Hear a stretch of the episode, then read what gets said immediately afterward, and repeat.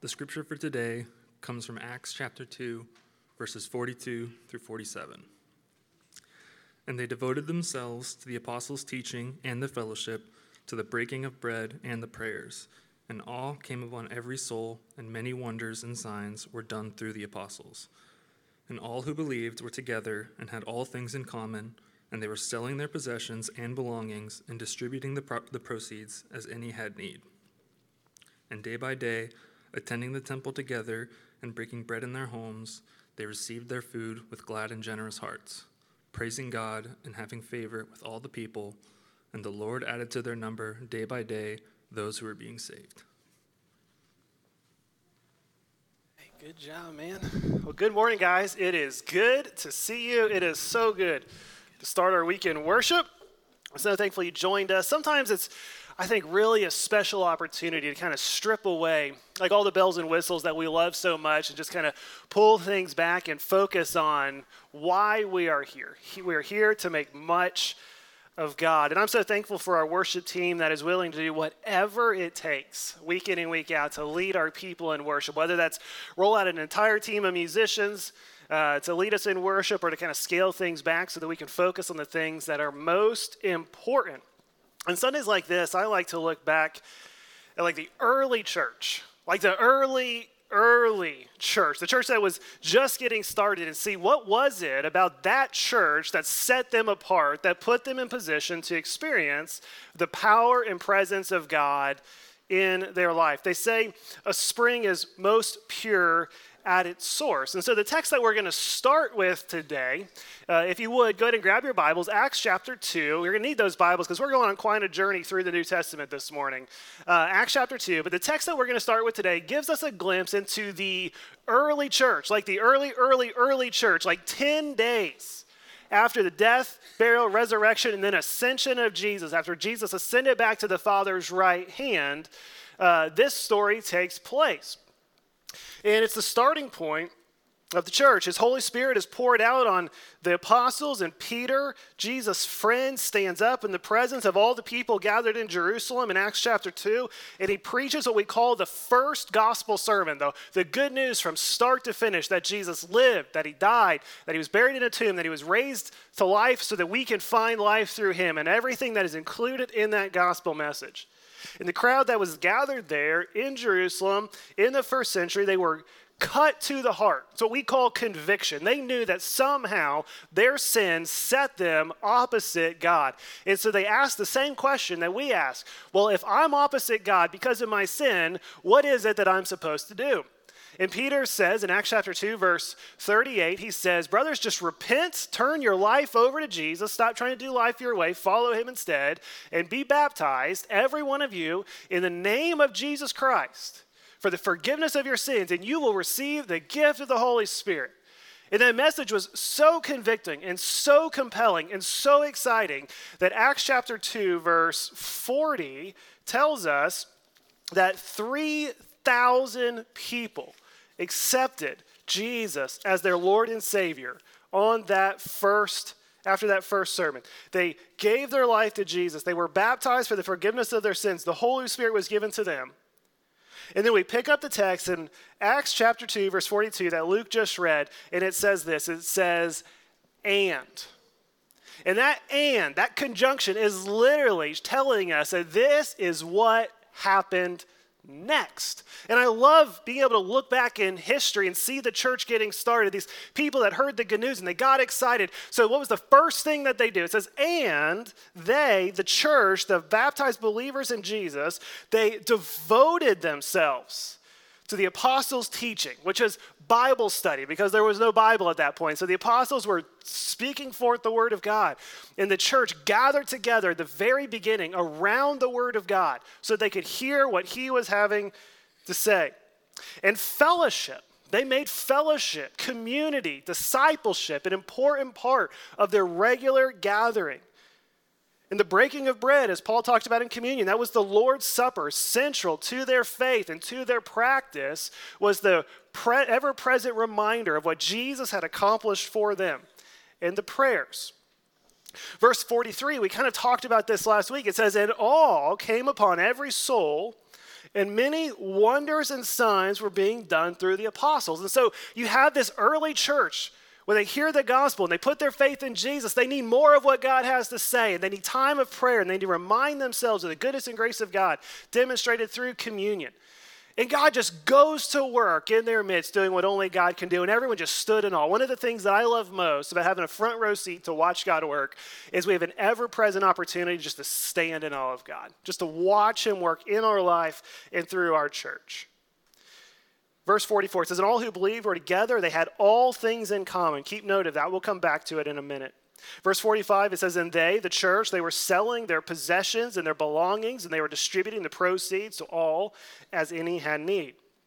Day by day, attending together in the temple courts, which was corporate worship, breaking bread in their homes, which was close knit community groups, they received their food with glad and generous hearts they were praising God and having favor with all the people.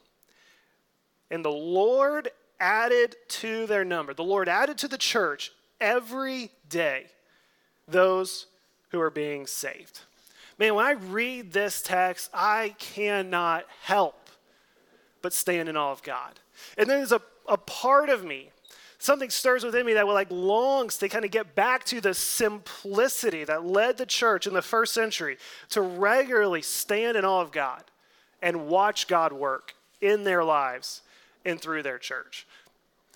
And with that in mind, we are kicking off this new year. I know it feels like January's already been six months, but we're still in January or uh, February now. Started this year with a series we're calling. Did January feel like incredibly long to anyone else? it just felt like it went on forever. We're starting this year, though, with a series called Experience Immeasurably More, where week after week we are extending God's invitation to you to experience more of God, more of His presence, and more of His power in your life. Because our goal as we move into 2024 is we want this to be the year that everyone who calls Eastside home and those that God is drawing to Himself through His church would experience God for themselves. Quite simply, we want to be a place where people can come to experience God. And the way we say that we experience God, if you're joining us for the first time, are through six simple steps that we call our core values. They're lean in, take action, expect miracles, live open handed lives, cultivate restorative community, and then reflect glory to God. So we've been in this series looking at unpacking each of these six core values that we hold so closely because these are the ways that we have experienced God. As we look around this church family, we have experienced God when we lean in and spend time with Him, when we take action, take steps in obedience, when we expect miracles, when we go through life expecting to see God work. And today we're going to look at our fourth core value, which we say is live open handed lives.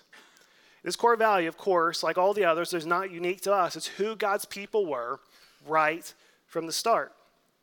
Did you catch what the church was doing in the text we just read in verses 44 and 45?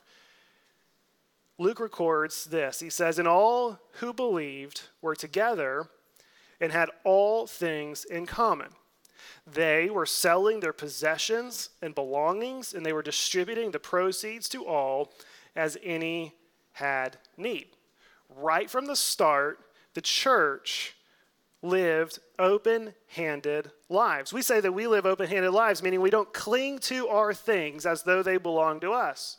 Instead, we are generous with our time, our talent, and our treasure, investing in them in the kingdom of God for the glory of God in the good of others. Now, I know that when I share a verse like this, and when I start talking about living open handed lives and I use the word generous, in the back of your mind, you start to get nervous because you think, oh, great, another sermon on money. And if that's what comes to mind, I would first challenge you like, when was the last time I preached a sermon on money? It's been a long time. We talk about it when it comes up in the text from time to time because we talk about the things that God sets before us. But I can't remember the last time I set out to preach a sermon specifically on money. But if, and, and, and here's the truth this isn't a sermon on money at all. If you stick with me, I'll prove it to you. But here's the truth money makes a great illustration, and it's an easy and honest indicator of how we view our life. Our money makes a great illustration, and it's an easy and honest indicator of how we view our life. Because here's my conviction, or here's what I've learned that it's easy to be generous with things that don't belong to us, isn't it? Like if you're sitting at a restaurant and maybe you're sitting eating by yourself or it's just you and a friend and you're at a large table with many extra chairs and someone comes up to you and they say, Hey, are you using that chair? Like, no, I'm not using it. Can I borrow it? Sure, take it. It's not my chair. There's like no skin. You just easy. Take it. Take them all. It's easy to be generous with things that are not our own. I saw this on display a few weeks ago with my uh, oldest daughter. She's just over four years old and she's in preschool. And one of the homework assignments that I'm convinced the teachers assign to the parents every week is that our daughter has to take an item for show and tell that corresponds with the letter they're studying that week. And so it's really up to my wife and I. We're always asking uh, my daughter, like, you know, what would you like to bring? We're trying to rack our mind. Well, what do we have that starts with this letter? Well, a few weeks ago, the letter was M. And so I asked my daughter, what would you like to take for show and tell? It starts with M. And she said, you know, like a monkey. It's like, well, we don't have a monkey. And she said, you know, I know, Daddy, money. Like, that's great. We've got money. And so uh, we're on our way to school. It's like I kind of put it out of my mind on our way to school that day. I took my wallet out and I just handed it back to her. Mistake number one and I said, This is daddy's money. Would you pull a dollar bill out of my wallet and you can take the show and tell? And to be completely honest, there wasn't a ton of money in there. There's like a, a few $1 bills, maybe a 5, a 10, a 20. But in the back, I always keep a 100 just in case. $100 used to buy dinner for me and my wife. Not so with this market these days. But nonetheless, I was keeping the back there to keep me from having to wash dishes. And so my daughter takes all the bills out of my wallet. And I turned around and said, What are you doing? She's like, Well, I'm going to use this for show and tell. I said, No, no, one dollar.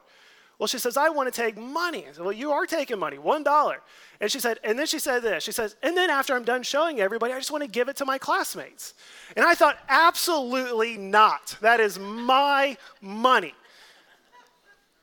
So she went to school with one dollar. She, but anyway, my point is this: it's easy for a toddler or for us to be generous with things that don't belong to us. Just give it away. It's not ours anyway. Well, here's the thing.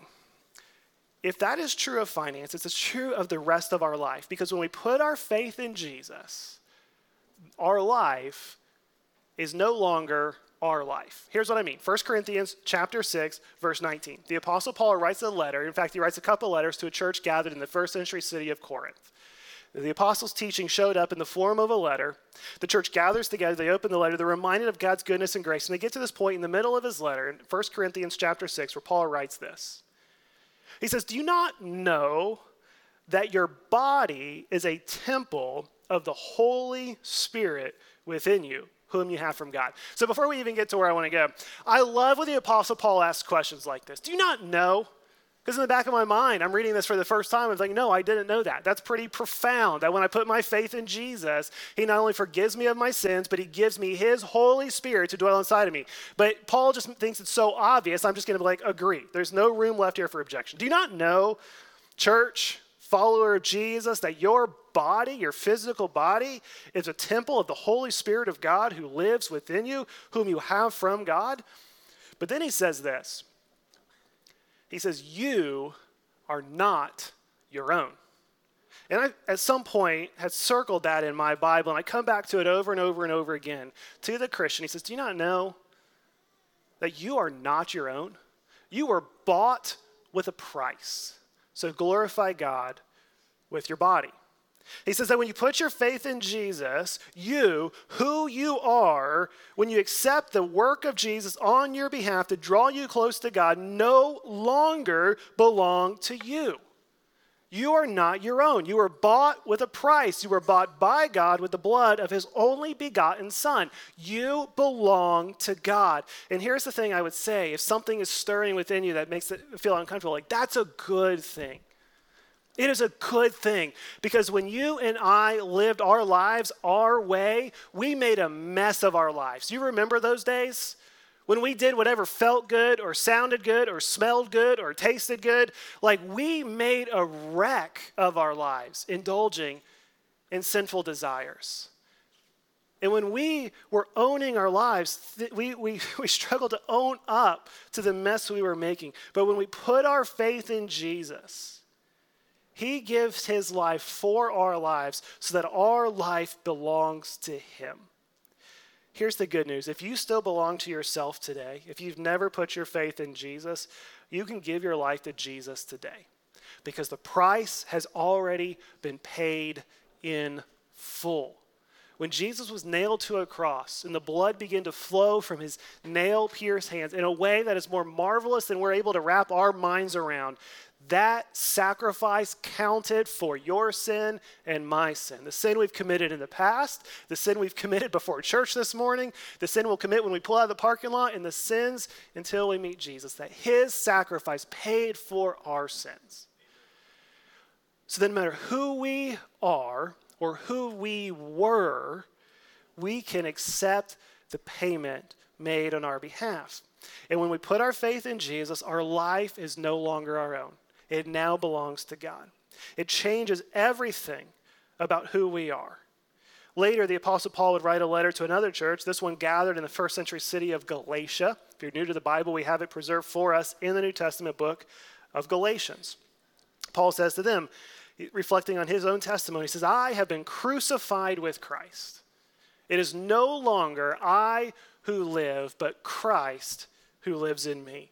The life I now live in the flesh, I live by faith in the Son of God who loved me and gave himself up for me. I love how Paul just says the same thing over and over.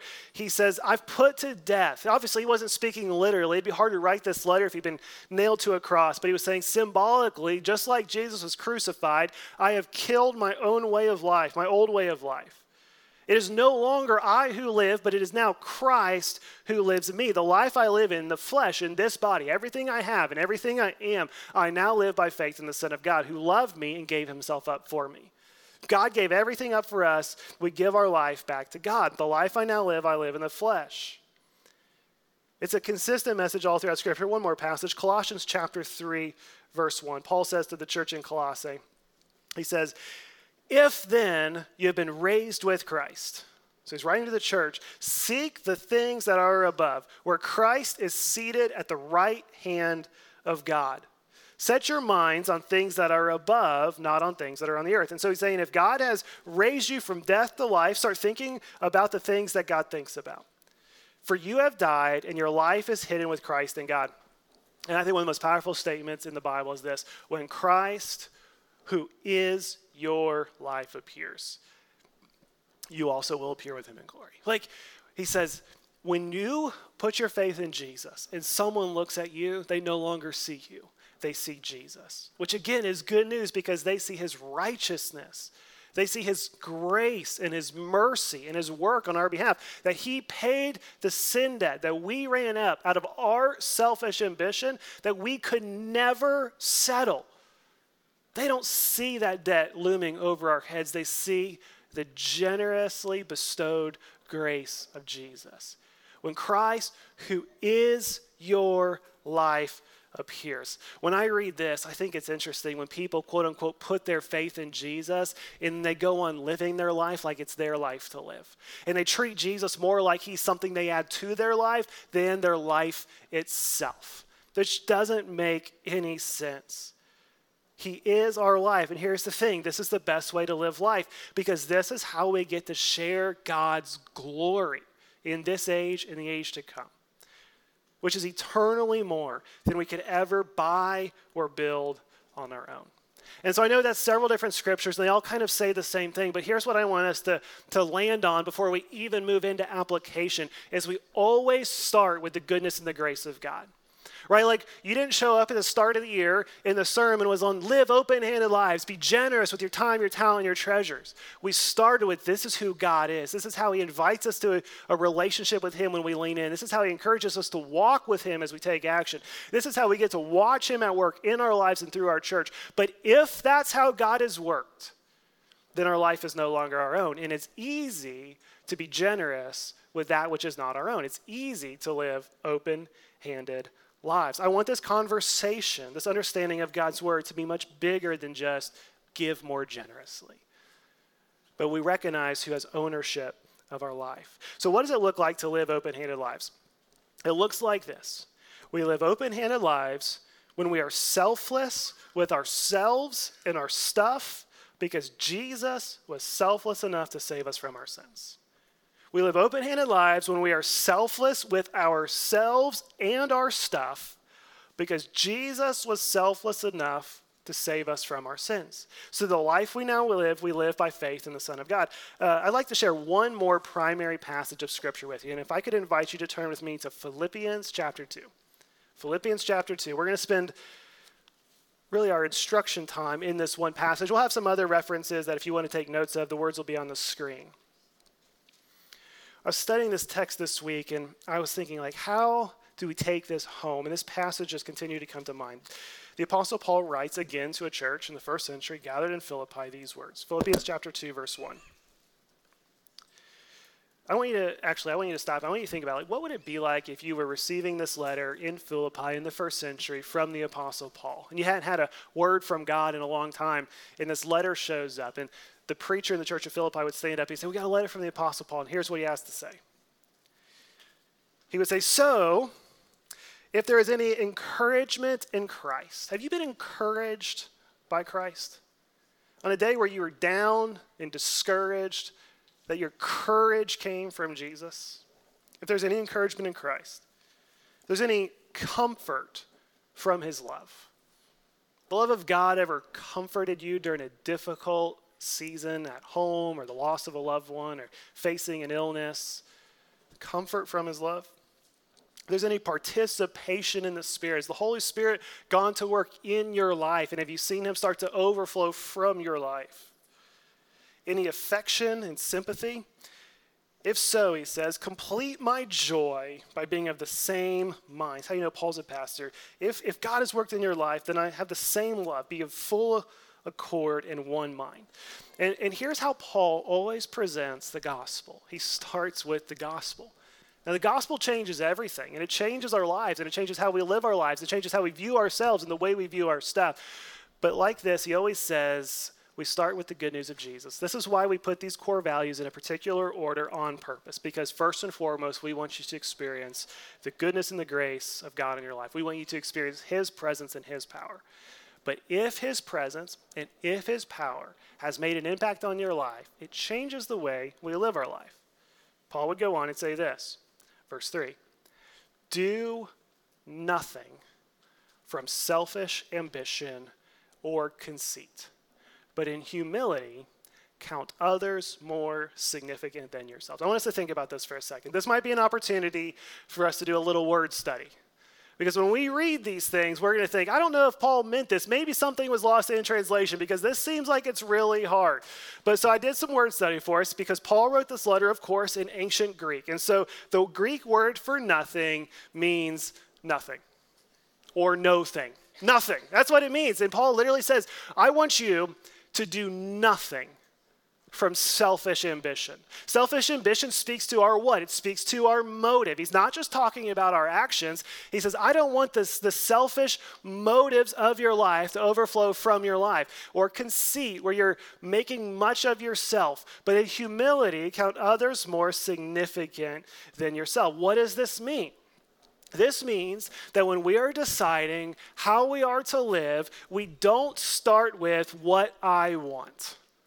I hear that all the time, and it's fair. It's the way we're trained to think by our culture. I want to go here. I want to go there. I want to eat this. I want to eat that. I want to live like this. I want to live like that. I want to live with them. Like, and the list goes on and on. The truth is, when someone starts an argument or rebuttal with, this is what I want, I instantly lose interest. Because that's not who we're called to be. And I'm too humble to say, well, do you know how many things I do that I don't want to do so more people can meet Jesus? Like, there's a lot of things that you and I do that we don't want to do. In fact, I would suggest that everything that adds real value, certainly everything that adds eternal value to my life, started in something I didn't want to do, like start a church from nothing. But God calls us to do what is good for us, brings glory to Him, and is good for the people around us. Verse 4, I think, offers a little bit of clarity. He says, Let each of you look not only to his own interest, but also to the interest of others.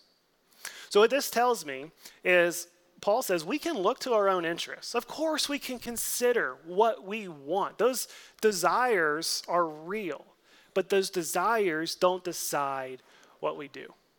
Because God has a way for us to live.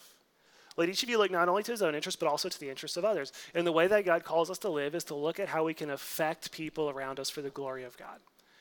Like, give us eyes to see. In fact, I was writing my sermon this week, and I was saying, like, one of the challenges I want to set before our church is to pray this prayer that God would give us eyes to see things as He sees them, to see outside of ourselves and see others. But this morning, I was reminded that our, our eyes work perfectly fine, that we see other people all the time because I get one bad haircut and no less than 20 of you questioned me about it on the way into church this morning, okay? Like, I went to a new lady, you're like, man, it's awful short. You know, it's like, I get it. It'll grow back, I hope. Uh, but anyway, like we have we have eyes to see what's taking place around us. The question is, are we looking for opportunities to serve them? Jesus would say that we love him when we love one another. Now, here's the other thing I wanted to clarify.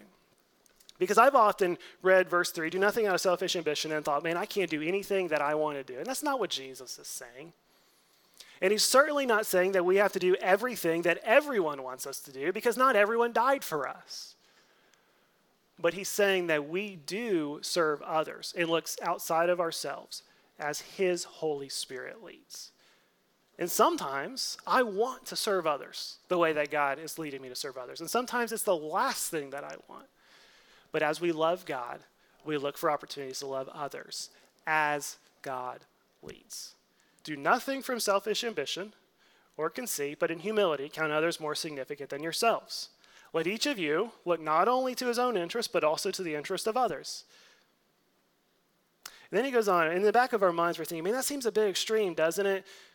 Well, he goes on to give Jesus as the example. He says, Have this mind among yourselves, which is yours in Christ Jesus who, though he was in the form of God, did not count equality with God a thing to be grasped, but he emptied himself by taking the form of a servant, being born in the likeness of men. He, being found in human form, humbled himself by becoming obedient to the point of death, even death on a cross. Therefore, God has highly exalted him and bestowed on him the name that is above every name. So, at the name of Jesus, every knee should bow in heaven and on earth and under the earth, and every tongue confess that Jesus Christ is Lord to the glory of God the Father. And what Paul is saying is, I'm only asking you to do what is only possible for you to do in Jesus to think not of what you want, but of how God is at work. And you know how I know that Jesus didn't want to go through everything? Because we know his prayer in his final moments God, if there is any other way for you to accomplish your purpose in this world, please bring it to fruition. It shows me that it's okay to bring our requests to God as long as we come humble enough to hear what he has to say. Because in his mo- moment of most humility, Jesus saved our souls for eternity. So, with that good news in mind, how do we put others first? I want to suggest a few few ways. And every once in a while, if you've been with us for a while, you know that I like to honor our recovering Baptists with three point sermons that all have the same letter. So we honor God with our time, our talent, and our treasure. Tyler gets really excited back there when I say the three T's of, you know, being generous. Three T's for living a selfless life. We honor God with our time. How do we use our time? It's a limited resource, and I put it up first because it might be the thing we cling to most closely, which is ironic because we're quick to waste time, but we only waste time on the things we want most. How do we use our time? We use it making the most of it the, so other people can experience Jesus. Like if you really want to see the benefit of your time, use your time so other people can experience Jesus. Um, uh, Ephesians chapter 5, verse 15 and 17. These will be quick coming on the screen. Paul says, Look carefully then how you walk, not as unwise, but as wise, making the best use of the time, because the days are evil. Therefore, do not be foolish, but understand what the will of the Lord is. Paul would say, Time is a limited resource. How can you be wise in the use of your time to make the most of your time? The best answer of that is to help people see who Jesus is, because when time runs out, for those who don't know Jesus, eternity without Jesus is coming. So, if that's time, how do we use our time to make the most of our time? It might look like this. It might look like as a parent at home, you make the most of your time when you lead your kids to experience God for themselves. Family prayer time. gathering for dinner time so you can talk about God's goodness and grace in your life. Every night when my, my wife texts my daughter and she asks her, What are three things you're grateful that God did in your life today? And I've instructed her that the first one should always be daddy, right? No, but the point is like three things. What is she doing? She's using that moment in time to point my daughter towards God. Make the most of your time. Use it at home, use it at church. There's plenty of opportunities to use your time to make a difference here at Eastside. And what I love about when we invest time here as a community is it's like a multiplication effect. We all come together with the little bit of time we have, and what God does in our midst is changing the eternal trajectory of people's lives. I think about this, I think about like Dale and Craig, who are the first people on the scene every Sunday to lead our setup team. I don't know if you know this or not, but the pipe and drape isn't here when we arrive on Sunday morning. It smells like middle schoolers. There's tables in the way. Uh, we can usually find evidence of what was for lunch on Friday when we show up on Sunday. But these two guys, who let's just say are in the, uh, the prime of their life, show up to set up. This week, I was, I was humbled when they said, Hey, you know, we're setting up on Sunday, but uh, would it be okay if we restarted that sign setup ministry on Saturday? And so the Saturday mornings, they're out putting out signs all around town, inviting people to worship with us because they know that what happens here changes the eternal trajectory of people's lives. When you look at your calendar and evaluate your schedule, where are you spending your time?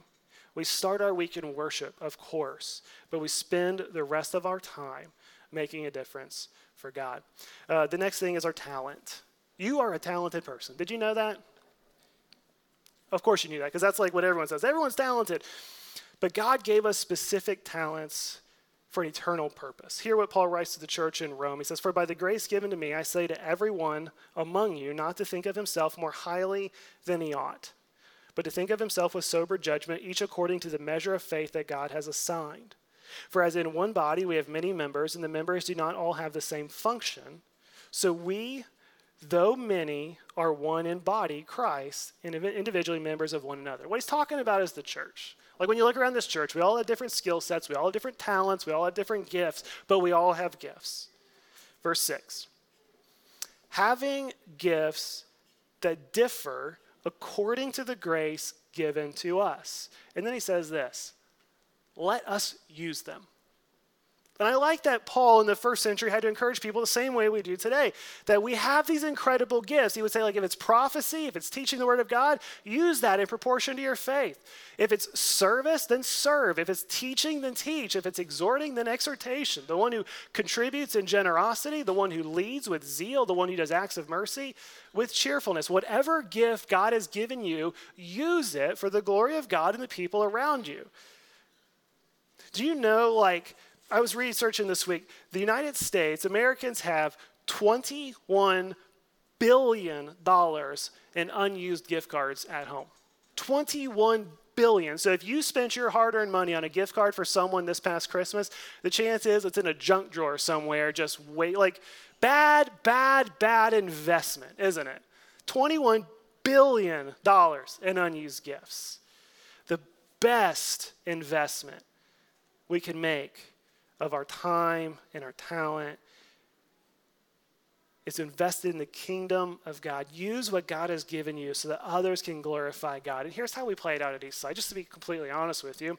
There are some things that we just do because we love the Lord and we have to create an environment every week for people to come and worship. Like, I don't know if anyone has the gift of pipe and drape. Well, with the exception of Derek, like that guy can set up these pipe and drape with like laser like focus. There's never one crooked or out of place. That guy's incredible.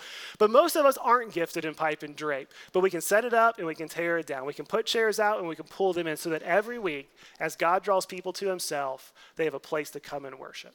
And our expectation is if you call Eastside home, that you found a place to serve alongside us. But the really a rewarding place is when we get to serve God in our gifts and with our talents. Like, what has God uniquely gifted you to do? We want to help get you in position. If it's greeting with a smile on your face, some of you have the gift of smiling. I mean, we could use lobby greeters and hallway greeters because it's kind of intimidating to come to church in a middle school. But you got to get here early. That goes back to time, right? If you have the gift of, of teaching or exhortation, we can get you opportunities to serve up here in kids' ministry. You have the gift of loving on kids. There's no greater investment than investing in the next generation. But God has given you talent. And here's the other thing like, the world is not a good judge of talent. Just honestly. Like, we see that all over. Like, maybe someone at some point in your life has told you you're not good at something. Like, let us be the judge of that. You know, if your mom told you you're not a good singer, you're probably not a good singer. But the truth, like, the world's not a great judge of talent, as evidenced by the fact that the last pick in the draft from a few years ago is leading a team to the Super Bowl. The guy that almost went undrafted is one of the best quarterbacks in the NFL. The same thing is true of your gifts and talents for the kingdom. And then finally, our time, our talent, and we live open handed lives when we are generous and selfless with our treasure.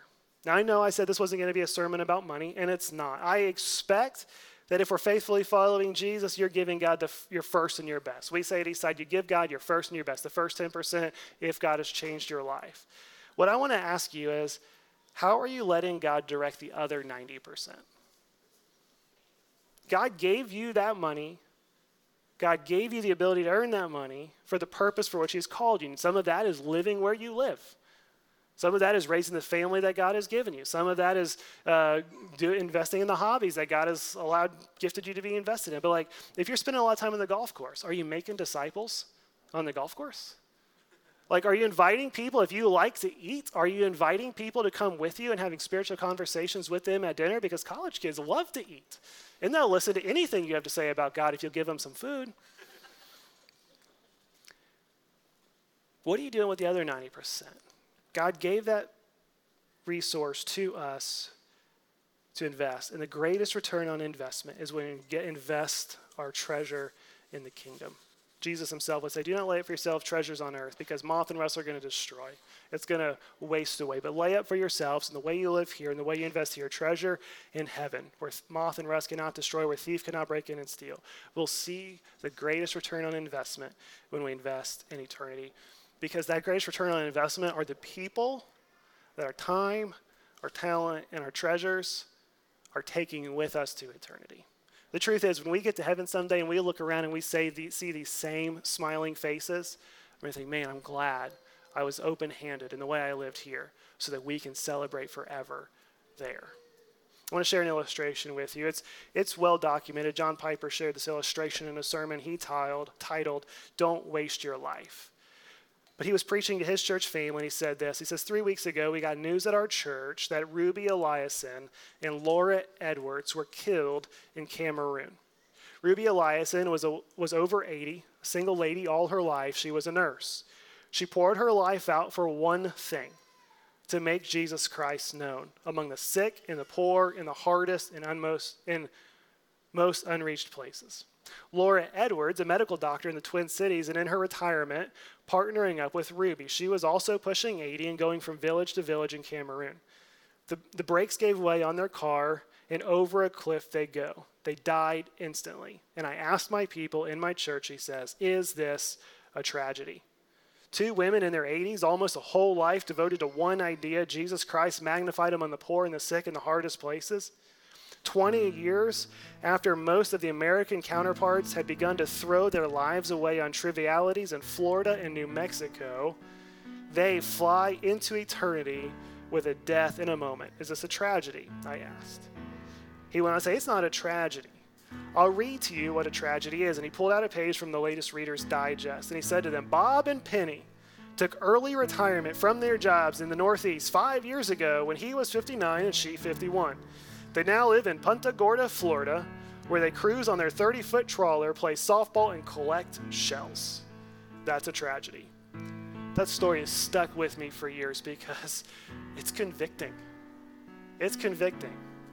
Because the American dream is to work as hard as we can work, to save as much as we can save, to cling to it as tightly as we can cling to it so we can try to hold on to it for the few years we might be able to put together after we quit working. I'm not a big fan of seashells, but I wonder, like, what am I going to have to give God as if I could give him anything? When I show up at eternity, man, I hope it's his children. I genuinely mean it. Like, I hope when I get to heaven, I've got some good fishing stories and a few good shots that were from the golf course, but more than anything, I hope that I show up at heaven with you and with the people around this city that God is drawing to himself through his church. That when we show up, we're rich in relationships. That we've poured everything out our time, our talent, our treasures, wisely stewarded, but richly, generously invested in what God has called us to. That I didn't go through life saying, you know what I really want, but what does God want to do in me and through me? Can I set up signs at 6 a.m.? Can I set up pipe and drape in a smelly cafeteria at 7? Can I invite someone into my home at 10 p.m. when they're free so I can tell them about the goodness and the grace of the God who's invited us to spend eternity with Him? My life, your life, is no longer our own.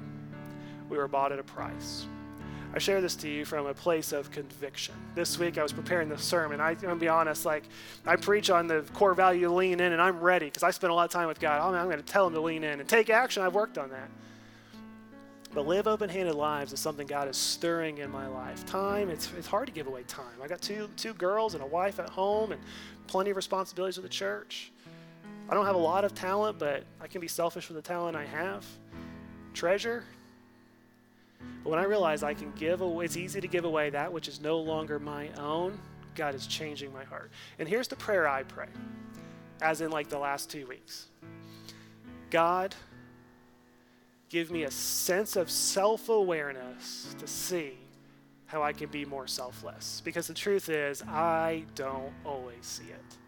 I see how much my wife and I give, and I think, yeah, we're pretty good. We're not making the most of this church, and we're giving among the, the highest because we love what God's doing through His church. And I know where we're investing our time, I think I'm pretty good, and God just reminds me, I gave everything for you.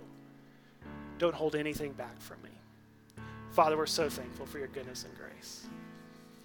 What a privilege it is to gather together with a few friends at the start of every week to make much of you. Father, we pray that as we install these core values into the core of who we are. They become our DNA that is being redeemed in Jesus through the death, the burial, and the resurrection.